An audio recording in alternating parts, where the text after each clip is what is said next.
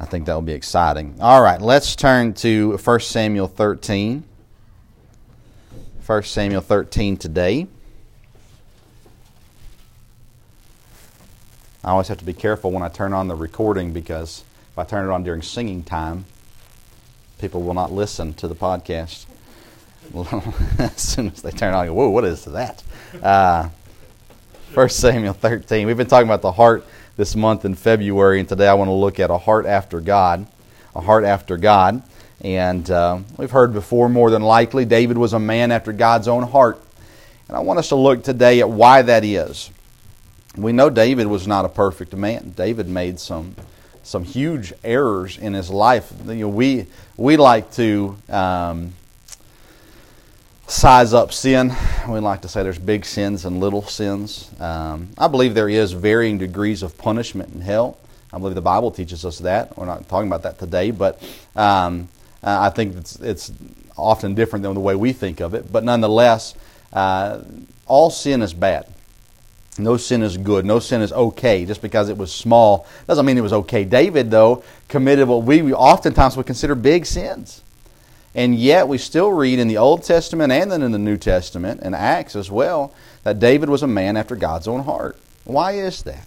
Uh, what does that mean? And how can I be a person after God's own heart? I want to be someone who follows after God. I want to be someone who God looks at and goes, he's a follower of me. I'm pleased with that person. I'm pleased with Vince and the way that he lived his life, and the, the way that he served me, and the way that he worshiped me, and the way that he honored me. That's what I want to be. So what is it to be uh, someone after God's own heart, or to have a heart after God? Look in First Samuel thirteen. We'll read two verses. We'll pray, and then we'll look at it. Uh, First Samuel thirteen, let's look in verse number thirteen as well. And Samuel said to Saul, "Thou hast done foolishly. Thou hast not kept the commandment of the Lord thy God, which he commanded thee. For now would the Lord have established thy kingdom upon Israel forever, but now thy kingdom shall not continue. The Lord hath sought him a man after his own heart, and the Lord hath commanded him to be captain over his people, because thou hast not kept that which the Lord commanded thee." We're going to look at King Saul today a little bit. We're going to look at David a little bit. More importantly, we're going to look at the Bible and see what it is to have a heart after God. Lord, I pray for your help. We need it this morning. God, I pray that you would clear my mind. Lord, I pray that you would uh, give me what I need today. The uh, And Lord, I pray that you would use your word to impact lives today. God, I pray that you would help me as I present these passages, that I would do it clearly, and Lord, that I would do it correctly. And God, I pray that you would open our hearts and our minds to receive exactly what you'd have for us to receive today. And I pray this in Jesus' name. Amen. I want us to look really at two thoughts. My sermon notes today, there, there's less of them in the morning service than there is in the afternoon service. Don't get up too much hope because of that. But uh, uh, nonetheless, uh, today there's only two points. So we're not good Baptists today. You have to have three to be good Baptists. But uh, we're just going to do two today. The first one I want us to look at is my wants and my desires lead to a heart after me. My hearts and my desires lead to me having a heart after me, not after God. In First Samuel, we see a few different stories. We see here, first of all, I want you to look in First Samuel eight. Uh, First Samuel eight, we'll kind of look at the whole context of this, this passage that we read this morning already. But in First Samuel eight, we see the people, the children of Israel, and uh, they are they are upset for good reason with Samuel. Samuel's the prophet of God, and Samuel was kind of the leader, so to say. He was the voice of God at this time.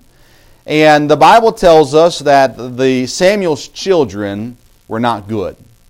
They didn't follow in what Samuel had done. They were not uh, honor, honorable people. They were not good people. They were they were wicked people.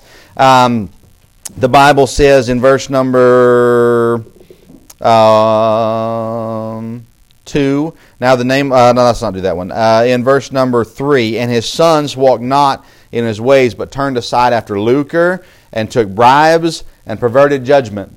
They weren't honest people. And it, typically you kind of have that next generation, kind of kind of in a way can can, can fulfill the leadership of the next the last generation. And uh, and not necessarily that they would lead, but they were supposed to be important people. They were supposed to be uh, um, uh, spiritual people in the land, and they were not that. And so the people decided, we want something different. Um, we want a king, like all the other nations have. And I, I, to me, it's always kind of makes me smile. Because as a kid, you always go, well, I want that. Why? Because all my friends have it. I want to go there. Why? Because all my friends are going. Uh, I, I want this. Why? Because everybody else seems to be doing it. Okay, that's what the children of Israel did, adults. And they said, Samuel, your kids are a mess. And that's on Samuel. That's not the sermon today, but that's an important lesson to learn. But he says, Samuel, your kids are a mess. We don't trust any more of this, and we want a king like the other nations have. Verse five says, And uh, said unto him, Behold, thou art old, and thy sons walk not in thy ways. Now make us a king to judge us like all the nations. We want a king. Now, Samuel was not happy about this. Um, it says in verse number six, it displeased Samuel.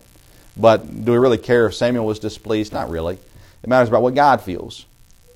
God, this was not the timing, this was not the place, this was not the situation that uh, uh, that if it was going to go perfectly smooth, that God uh, that God would have necessarily done this. But God knows all things. God is in control of all situations. God knew this was going to happen. He tells Samuel in verse number six, um, verse number seven, excuse me. He said, Hearken unto the voice of the people, and all that they say unto thee, for they have not rejected thee, but they have rejected me, that I should not reign over them. So Samuel was God's man, so to say. We use that term out of context way too often in today's time, but Samuel was God's man. God placed Samuel there. He was the prophet of God uh, to give instruction, to give wisdom, and to lead uh, the people. And God said to Samuel, they're asking for a king, and, and they have not rejected you, Samuel, although when we read, that's what it looks like. God says, they've rejected me. Now, I will tell you this, as a pastor, this mindset helped me a lot in the early days of pastoring. I took a church that had been through some turmoil, and uh, they were used to a certain way uh, of, of church. And so when I came in, there were some small changes, and, some, and I was a different personality than the previous guy. And uh, but I was doing things the way that I believed God wanted me to do them.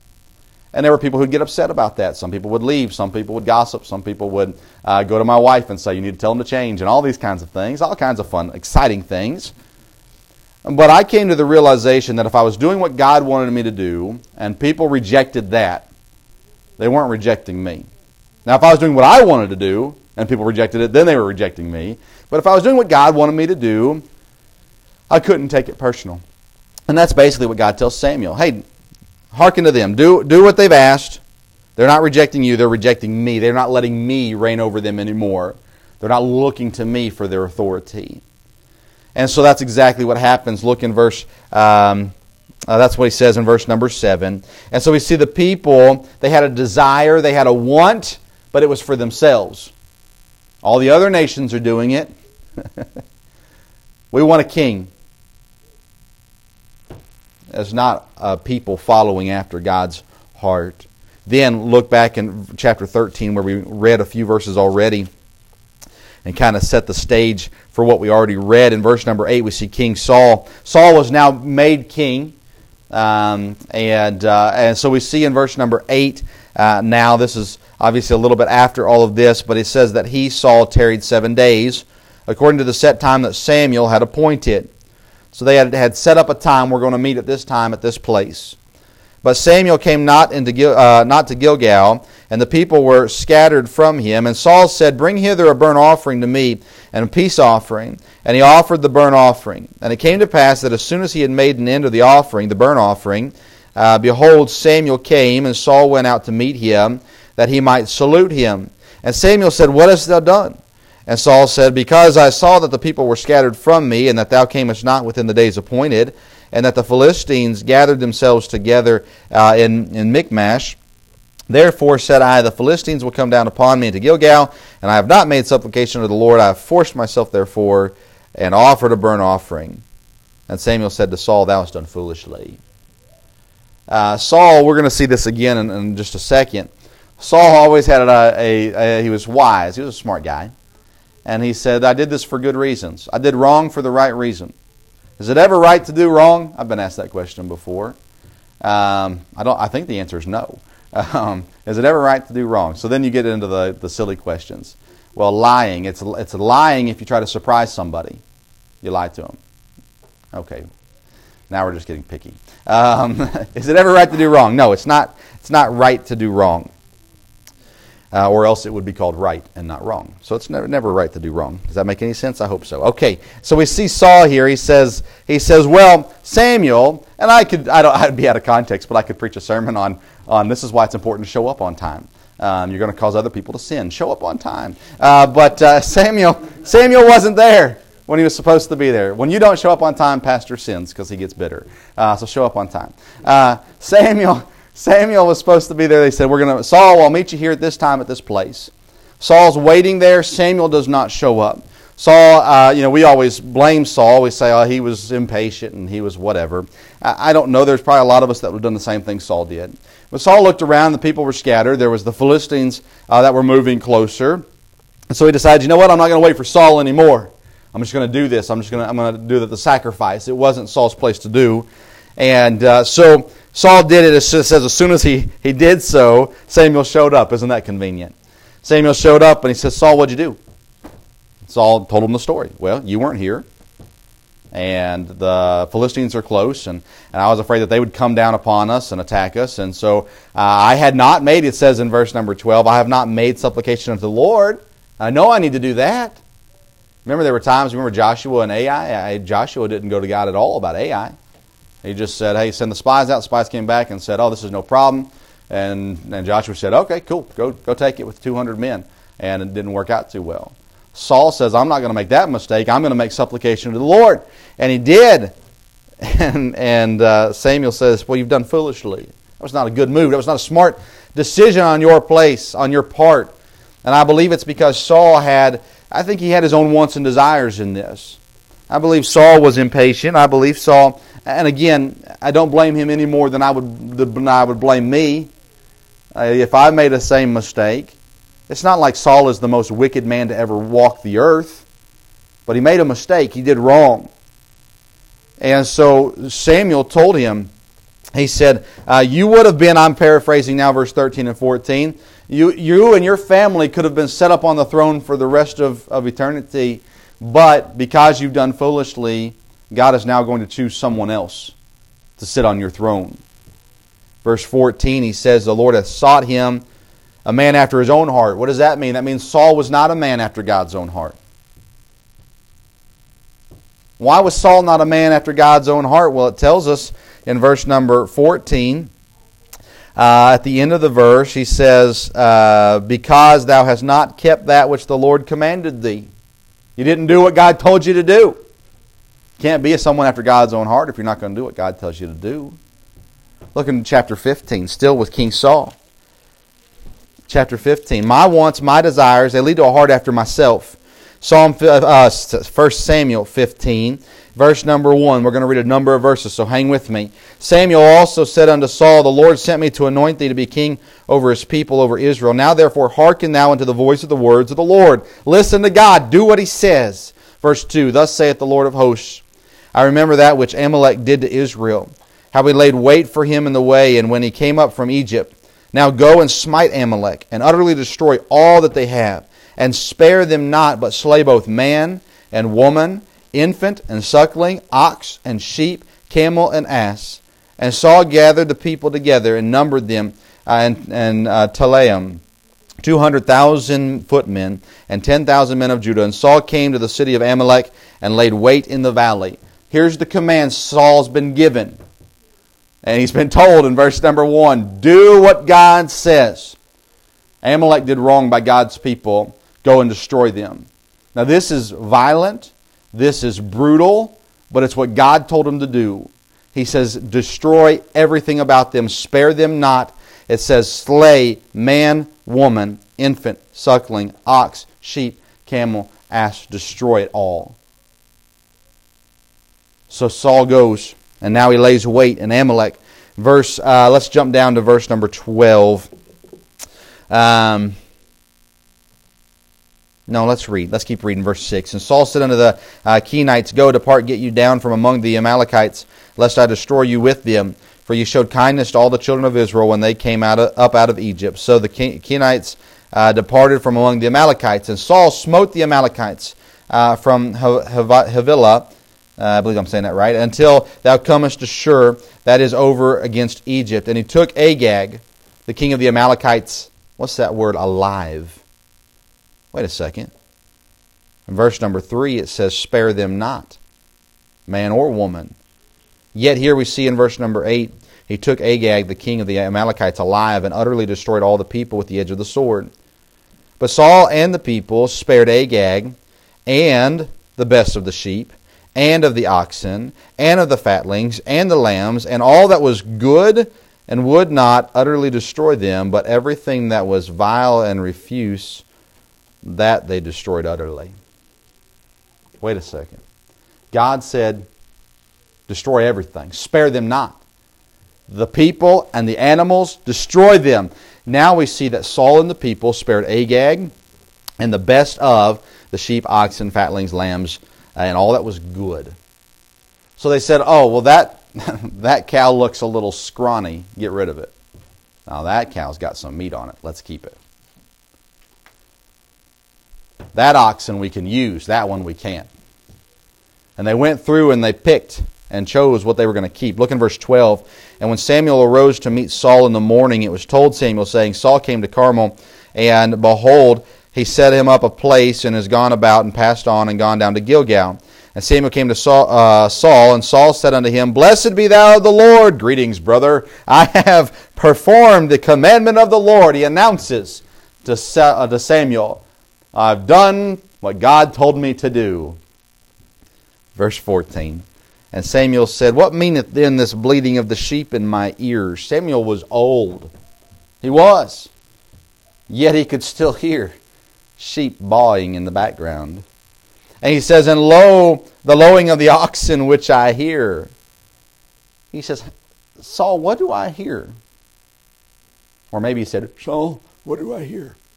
Either way, he said it.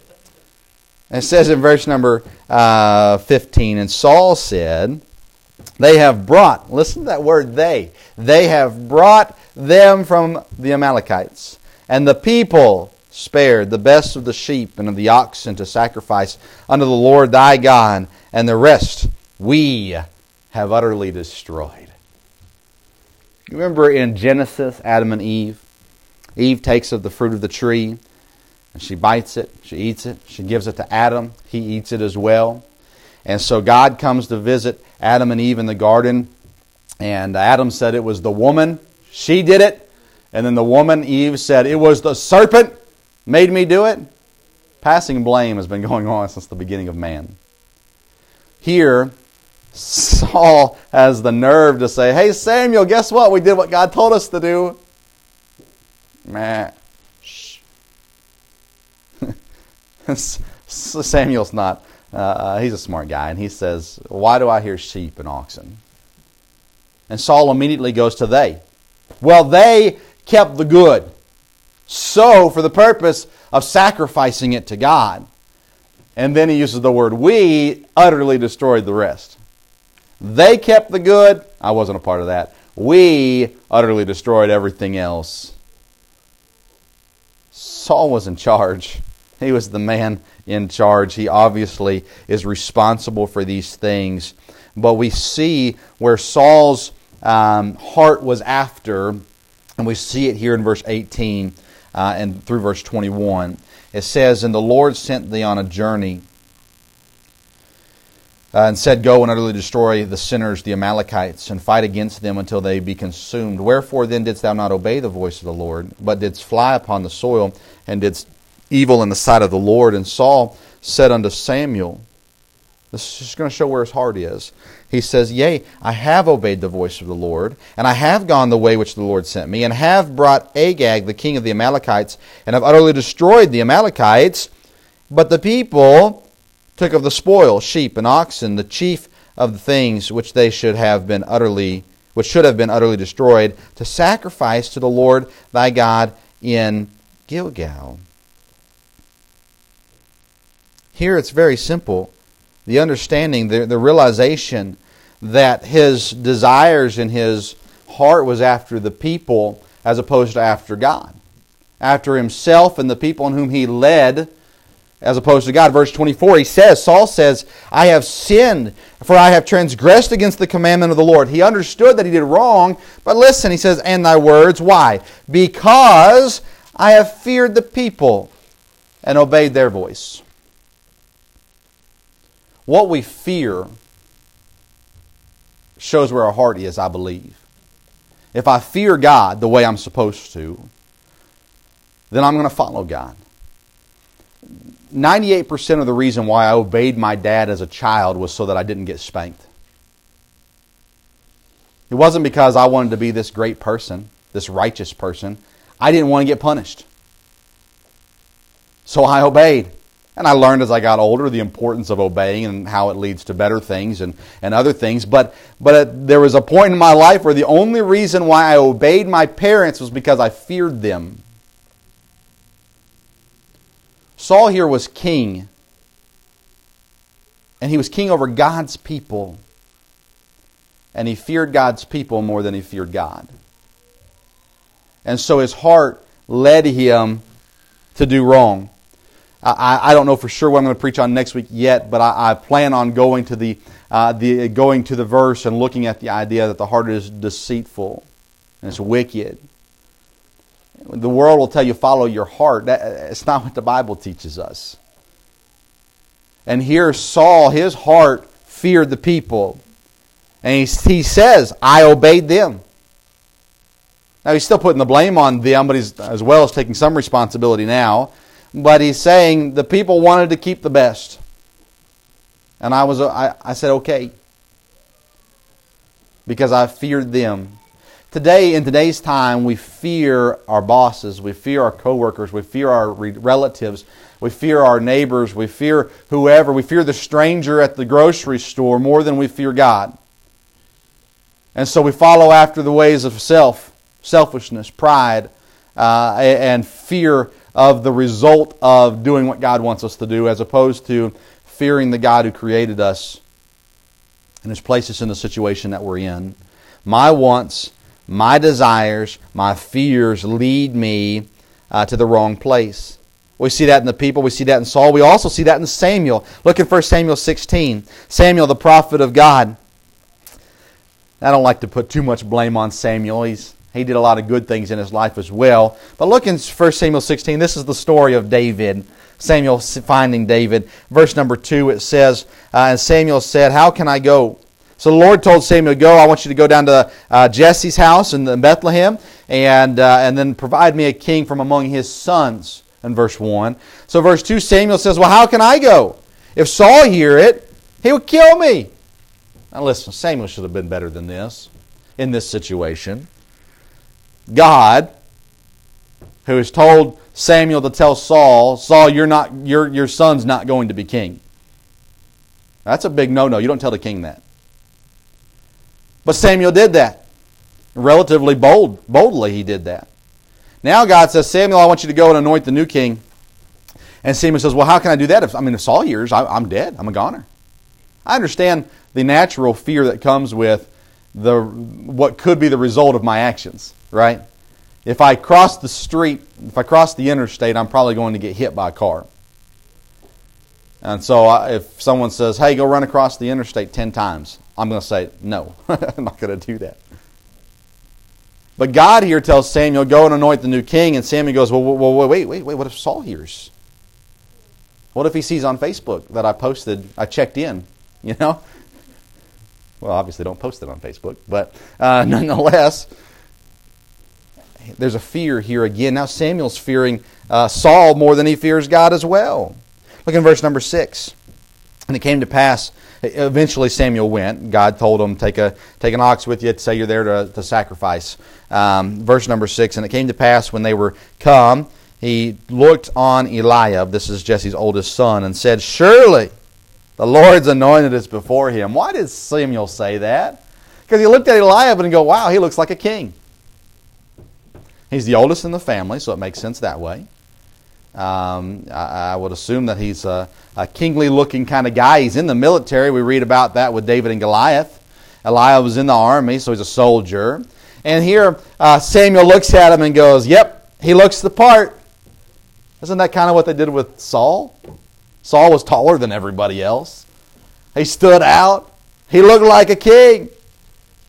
Now Samuel's falling into the same traps, it seems as though, as well. He's not even, and listen, Samuel is obedient to God in this story. I don't want to, to, to misuse that.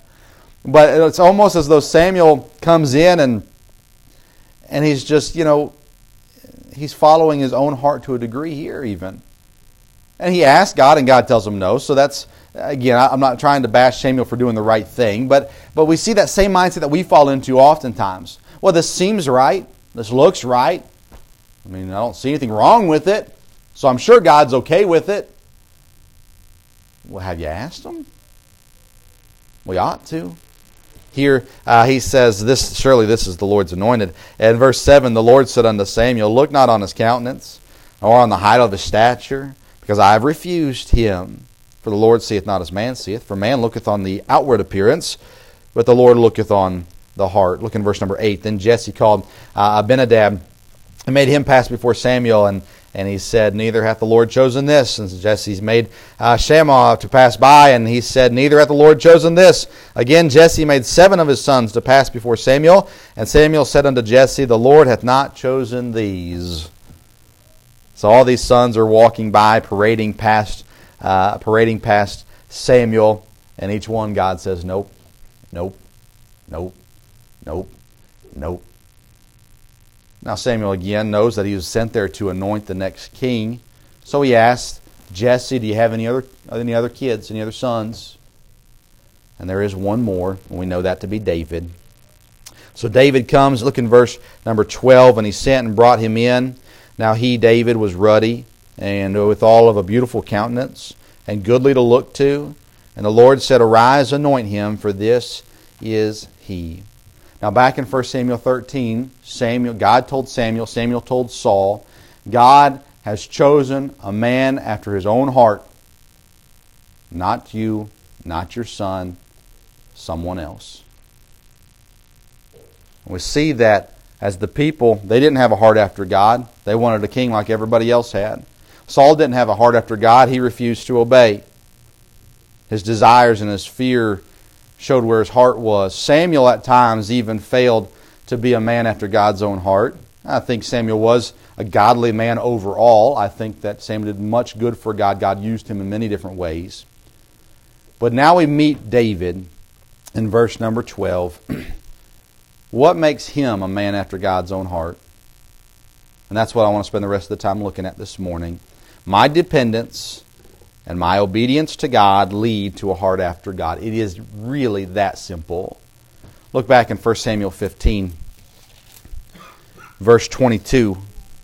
And Samuel said, "Hath the Lord as great delight in burnt offerings and sacrifices as in, the, in obeying the voice of the Lord? Behold, to obey is better than to sacrifice, or than sacrifice, and to hearken than the fat of rams."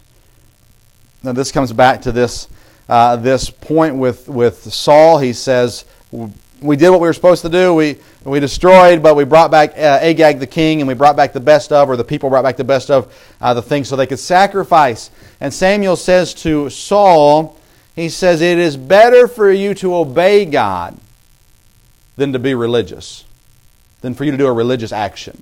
It is better for you to do what God told you to do than to sacrifice these lambs." Sacrificing was a very important part. It was it was the symbol of prayer then, as the smoke, as the, the, the offering was a picture of Christ. As the smoke would rise was the picture of the intercession to God. And we see that, that sacrifice was a great act. It was not a bad thing to sacrifice. You did it because it was a good thing to do oftentimes. But sometimes we get so caught up in the, well, I'm doing good things, so I'm okay. When God says, but are you obeying? There are people today that I know that are in church today. I know the preachers today that are preaching today that my fear is, and I, I don't know their heart and I don't know what God's told them, but my fear is, is that they are sacrificing and not obeying. They're in church today. Some of them are preaching today. Some of them are leading singing today. and those kinds of things. But and I, I, my fear is, is that they think, well, I'm in church and I'm serving, so all is fine. The question is, is but are you obeying? I'm not here to bash other churches today, and I won't do that, but we get so caught up in our in our religious activity and our spirituality and our good things that we do, yet God's told us to do something else. There are people today who are probably helping out someone. Maybe they go over to someone who's elderly, and today they are doing something good for somebody else. Maybe they're feeding the homeless. I don't know. But God's told them you need to be in church. You need to be plugged in somewhere where you can grow and continue to learn. You should be in church. Instead of going to church, they go out and they do other good things, but not what God's commanded for them to do. To obey is better to sacrifice. If you want to be someone who is after God's own heart, you have to obey what God's told you to do. Chapter sixteen and verse seven, we see it uh, similarly again. But the Lord said unto Samuel, look not upon the countenance of his, or on the height of his stature, because I have refused him. For the Lord seeth not as man seeth. For man looketh on the outward appearance, but the Lord looketh on the heart. God says, where's your heart at? You're in church today, but where's your heart at? Is it still in bed? It happens, right? If we're honest, it happens. God says, you know, man can see your actions, and, and actions are important. Works are crucial. They're important. And well, that's another sermon for another day. But your heart has to be in the right place first. You have to obey. You have to obey with your heart. That is what obedience is. If my kids, if I tell my kids, go clean your room, and they stomp and they scream and they holler, and they go in and they throw their stuff into their drawers, and they throw their stuff into the closet, and they slam the closet door shut, and they kick the drawers shut, am I going to go, hey, you guys obeyed, good job? No. Why? Because they didn't obey. They did an action, and their room may look better. They didn't obey because their heart didn't obey. And it's the same with us as Christian adults that do the same thing, where we might do the right action, but our heart isn't right. We got to obey. Verse number twelve of chapter sixteen says, and he sat and brought him in. Um, now he was ruddy, David, and with all a beautiful countenance and a goodly to look uh, to. And the Lord said, arise, anoint him, for this is he. This is the man after my own heart. This is the, the person that I have selected to be the man after mine own heart. Um, look in, um, I'll come back to that in a minute, I apologize. Uh, John fourteen, fifteen says, if you love me, keep my commandments. God says, if you love me, do what I've told you to do. I've told my kids that before. My kids will say, after a rough day, going to bed, I love you, Dad. Son, I love you too, but if you love me, you're going to have to do a whole lot better tomorrow. You got to prove it a little bit better. Um, you have to obey. Uh, John fourteen twenty one says, he that hath my commandments and keepeth them, he it is that loveth me. God says, if you love me, you obey me. It's that simple. If you love me, you obey me. You keep my commandments. Do we make mistakes? Yes, we make mistakes. But what is our life characterized by? Is it characterized by the mistakes that we consistently make? Or is it characterized by our love for God and our obedience to Him? Luke eleven twenty eight says, blessed are they that hear the word of God and keep it. Turn with me to Acts chapter thirteen. This is a good verse. Acts chapter thirteen.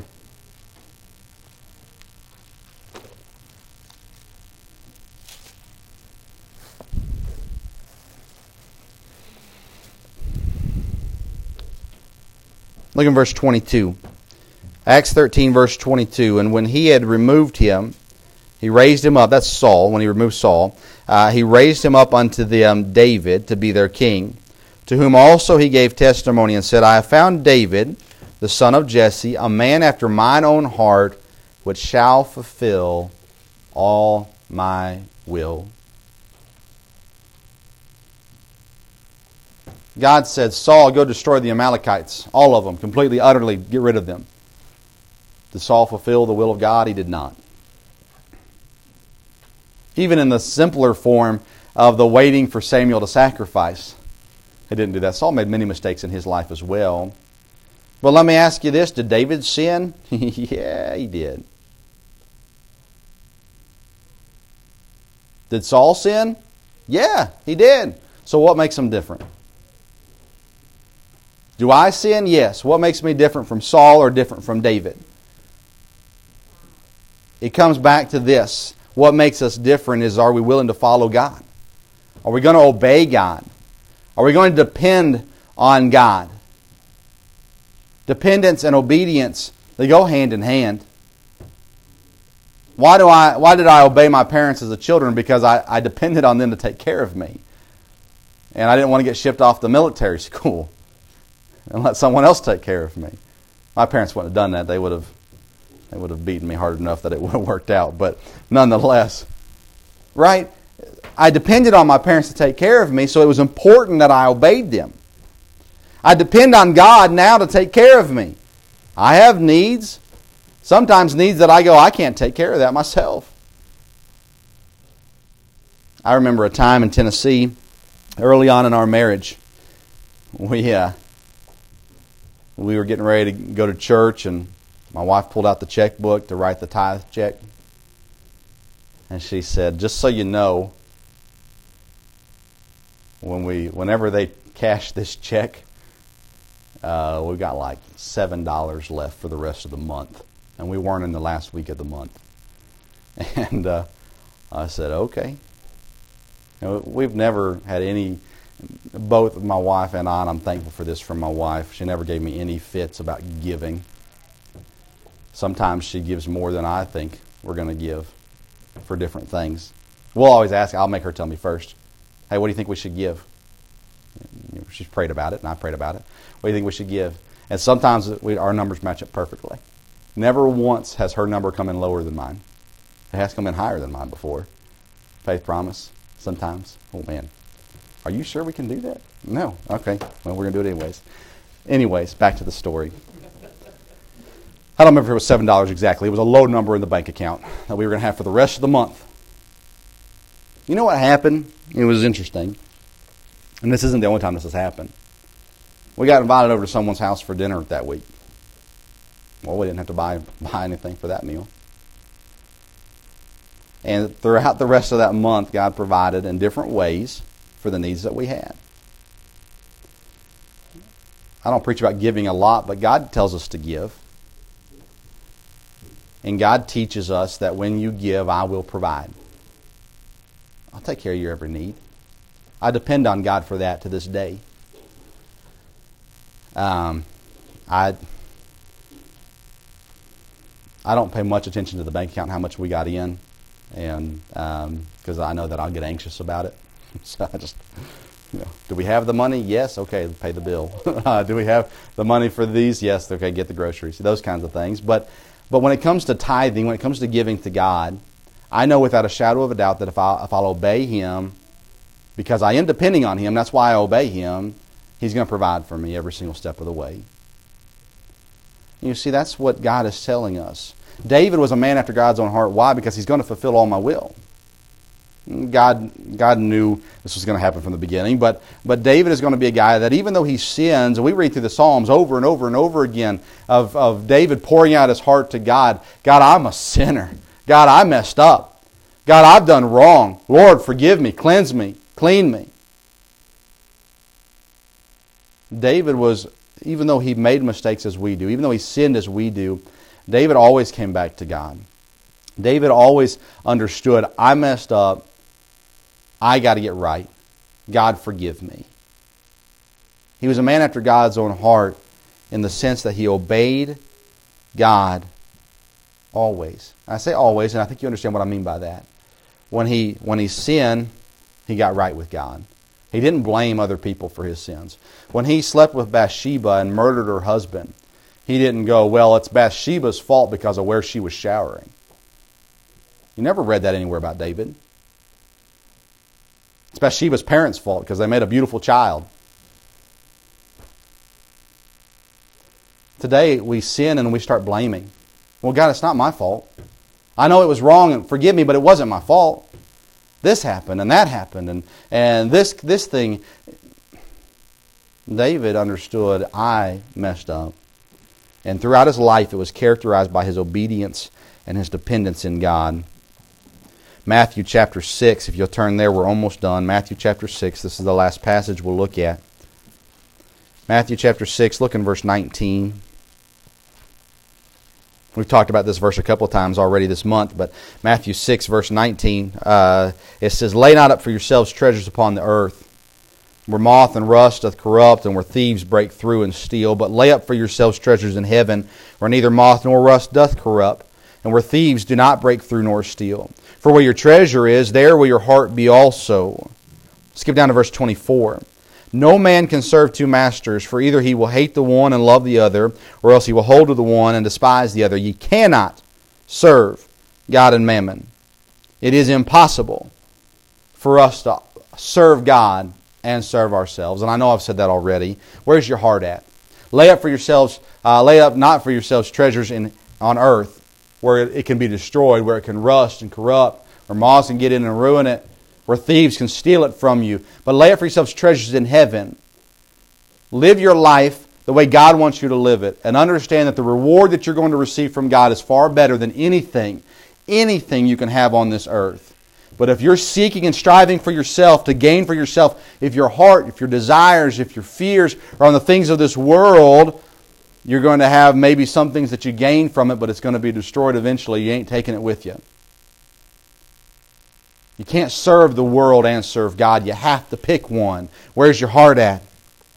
Look in verse twenty-five, Matthew six, verse twenty-five. Therefore I say unto you, take no thought for your life, what ye shall eat or what ye shall drink, nor yet for your body what ye shall put on. Is not the life more than meat, and the body more than raiment?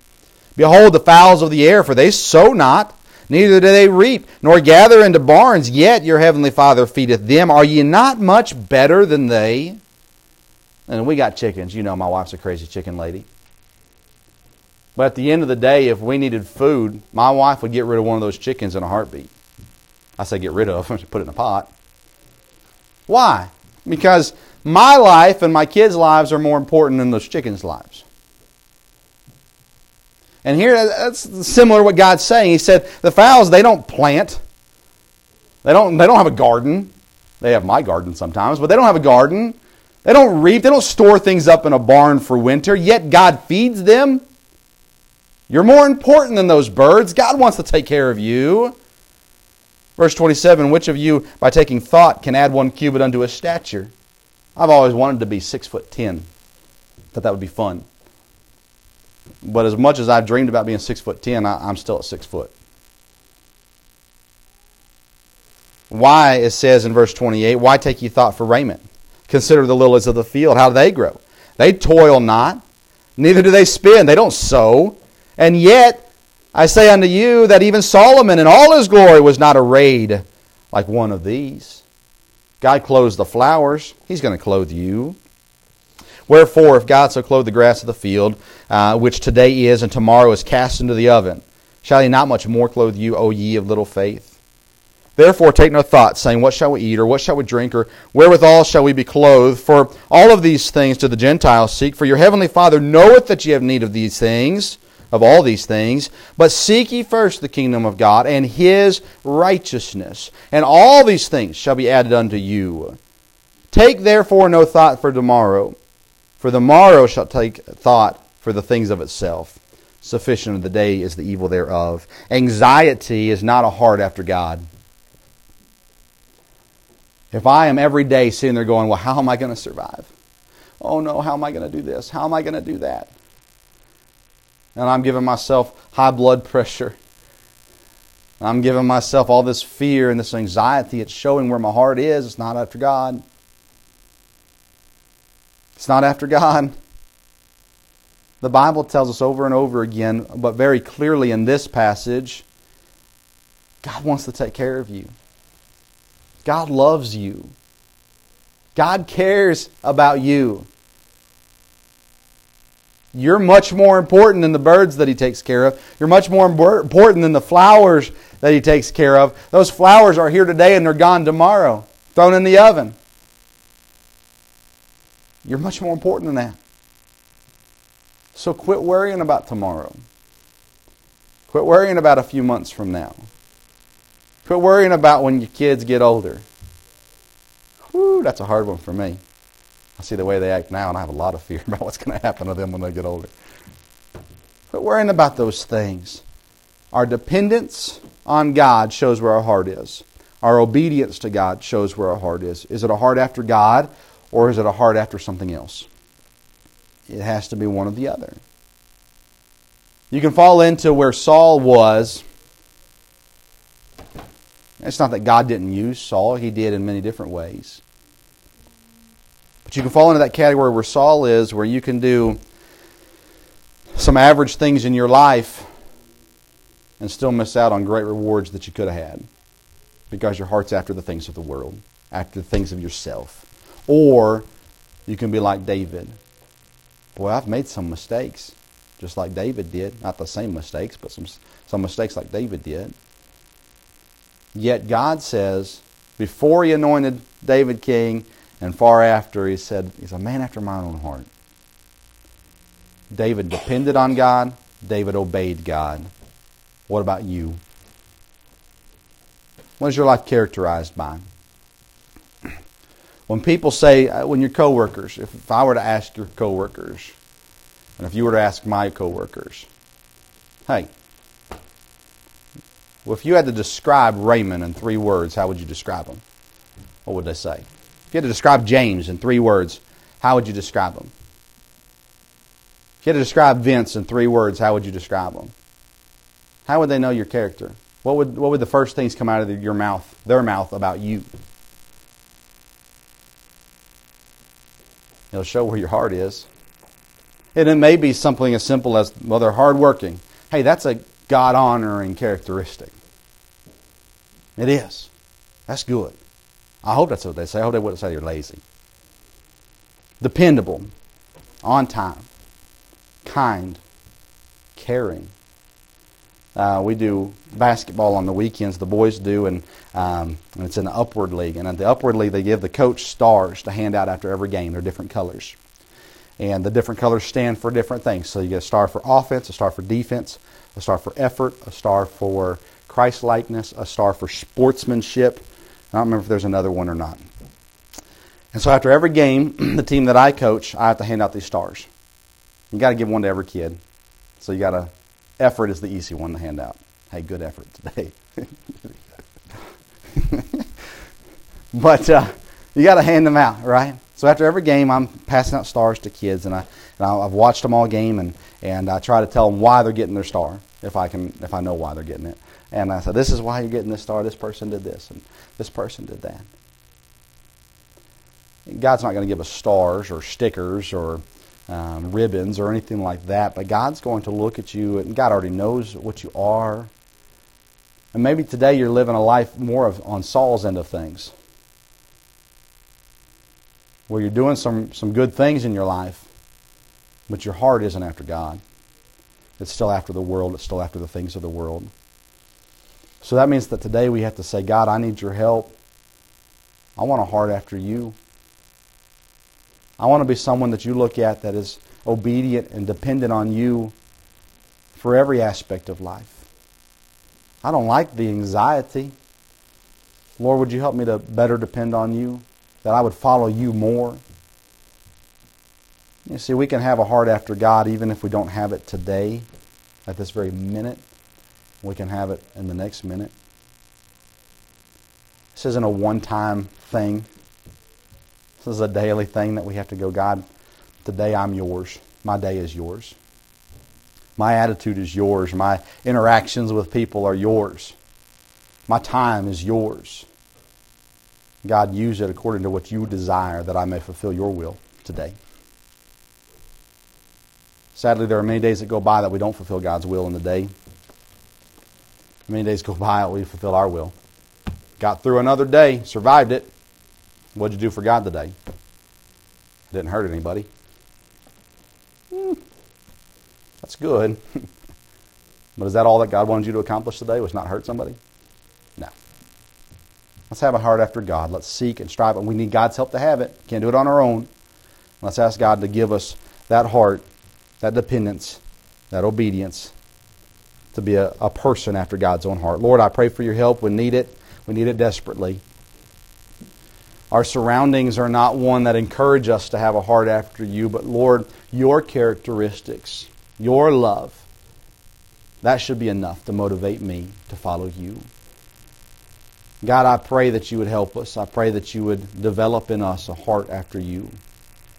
It's going to take us to come to the realization that it's not there. That currently my heart is after myself or after the things of this world. And God, I pray that you would move us, that you would change us, Lord, that you would search us, create in us a new heart. One that does follow you and one that does obey you the way we're supposed to.